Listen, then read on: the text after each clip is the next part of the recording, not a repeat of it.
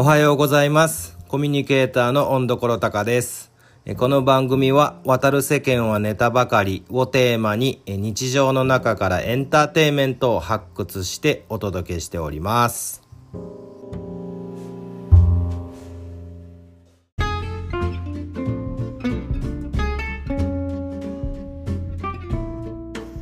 というわけでですね、えー初めてセグメントを分けてレコーディングしてみてます。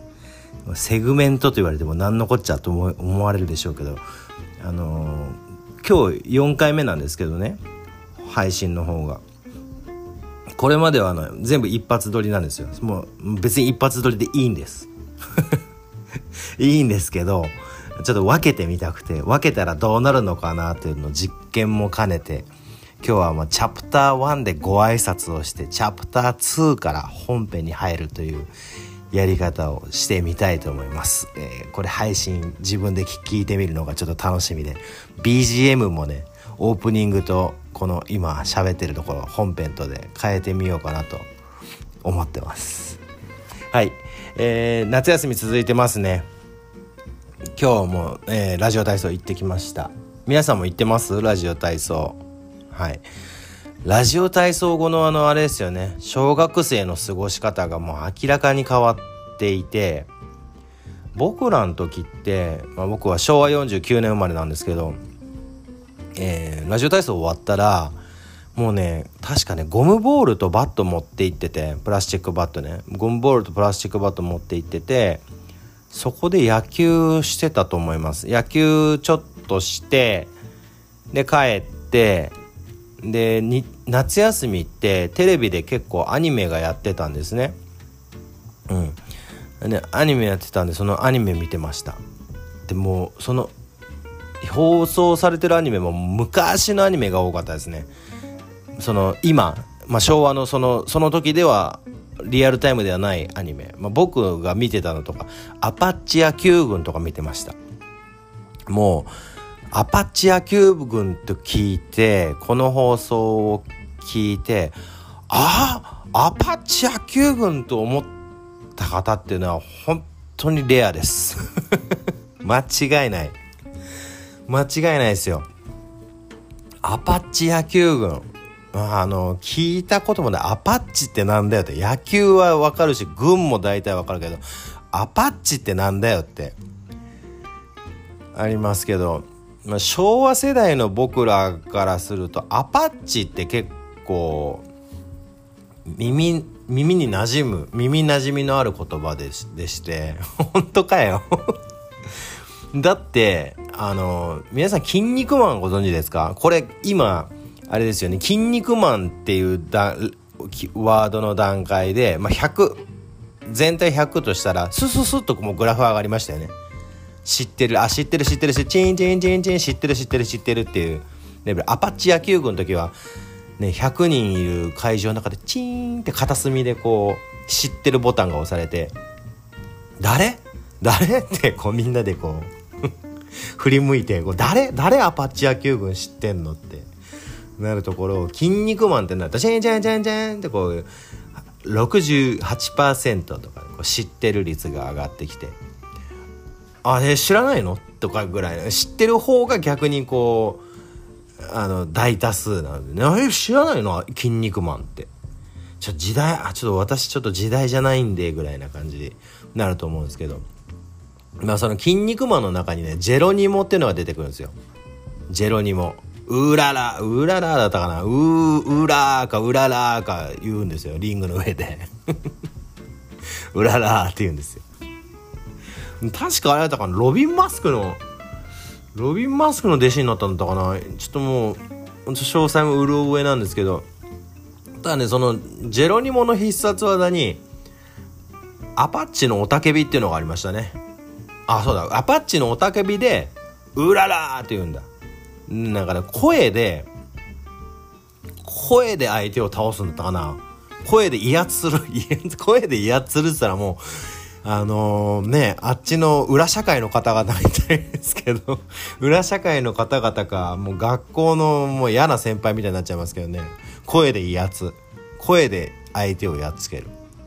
まあ、そうそのジェロニモの必殺技もアパッチの雄たけびという必殺技でだからまあ昭和の時代だとまだアパッチっていう言葉がこうアパッチって言ってもこう世間的に受け入れられるだろうっていうレベルだったでしょうね。アパッチ。アパッチいいですね。なんかで使ってみようかな。アパッチ。こんにちは。アパッチです。あもう僕名前アパッチに変えようかな。アパッチいいっすね。そまあそんで、まあ、僕はそのラジオ体操から帰ってテレビを見てたんですよ、まあ、アパッチ野球軍とかね。俺たち裸がユニフォームってこの時点でやばいでしょ。俺たち裸がユニフォームですよ。まあ何もごめんもう出すアパッチの方に引っ張られてもう話が全然進まなくてもう5分経っちゃったんですででえー、何が言いたかったんだっけ？あ、そうそう。で、夏休み帰ってきて僕はテレビでアニメを見てたんですよ。まあ、バーチャルギグもだけど、ムーミンとかもね、見てたんですよ。もううちの、今、小4の男の子と小6の女の子がいるんですけど、帰ってきて何をしてるかっていうとね、あのー、やっぱ YouTube 見るんですよね。まあ、それぞれの端末だとか、まあ、家族がみんなで使ってない時はまあいいよって言ってるんで、テレビを使ったりとか。うん。で結局自分の見たいものを見てるんですよ。そこで。はい。で息子はね今日にゃんこ大戦争の動画を見てたかな。あの何て言うんですっけ？なんとか、なんとか、なんだかこれがね、この、私の夢ではなんとかっていう、こう喋る人たちいるじゃないですか。喋る、あの、設定のやつ。もう、おっさん。おっさんだわ。私が何とかで、君のあの、にゃんこの対決を、そんなことを私は望んでない、みたいな。これも今の超下手くそなものまねでしたけど。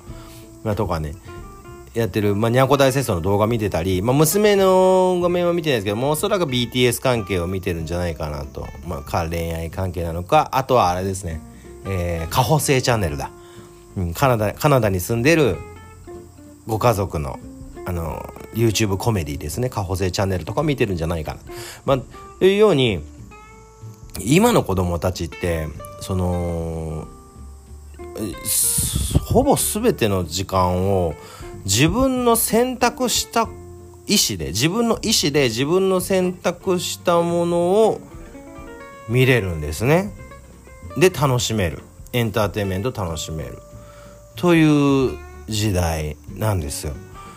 すごいですよねもう僕らの頃は選択肢がなかったので、まあ、テレビのチャンネルが何個かね4個5個6個あある中のどれかを見るという選択肢しかなかったし、うん、それに比べて今の子たちはいろんなチャンネルがあると。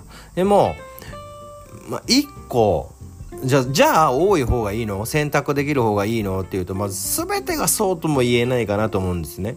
うん、その僕らの時代って選択できなかったもう駒がないからこそのなんかもう頭絞って遊ぶしかない的なとこあったんですよ。うん。頭絞って遊ぶしかない的なところあってそれで、まあ、ゴンボール野球があったり、まあ、違う遊びを生み出したりというところがあります。でね、まあ、ちょっとまあ最後になんですけどうちの子たち姉と弟なんですけどもちょっと喧嘩しちゃうタイミングっていうのがあるんですよ。それもまた、まあ、非常にくだらないネネタで喧嘩するんですね、まあ、人間と人間なんてまあそんなもんなんですけどまあ1個言うと夕方夕方とか夜お風呂どっちが先に入るかっていうので喧嘩することがあったんですね。うん。っていうのももうめあのやっぱその YouTube とか見ていたいから先入ってくれとそっちが先入れとかもうそれでもう超揉めていっても流血事件になるぐらい揉めたことがあったんですけどそれで、僕がちょっとルールを決めさせてもらって、それが18時になったら一旦終了。YouTube と。はい。で、そっから、あの、ご飯食べ終わってたら夜ね、そしたらまたもうあと自由にすればいいやっていうことをやりだしたんですよ。それは18時にピシッとややめるじゃないですか。それ暇になるんですよ。要は自分たちの選択肢がなくなるわけなんですよ。そうすると何が起こるかというとね、なんかね、謎なことにね、一緒に遊びを考えて遊び出すんですよ。仲良く。だから、18時に一旦、その YouTube とストップねっていうルールを作ってから我が家は非常に平和でかつクリエイティブな時間が 生まれるようになったというあのうち的に素晴らしいお話でございますのではい皆さんも一度アパッチ野球軍検索してみてください 何のこっちゃ はい。ということで、えー、今日も一日楽しくて、はい、楽しい一日を、楽しくて素敵な一日をお過ごしください。温度ころたかでした。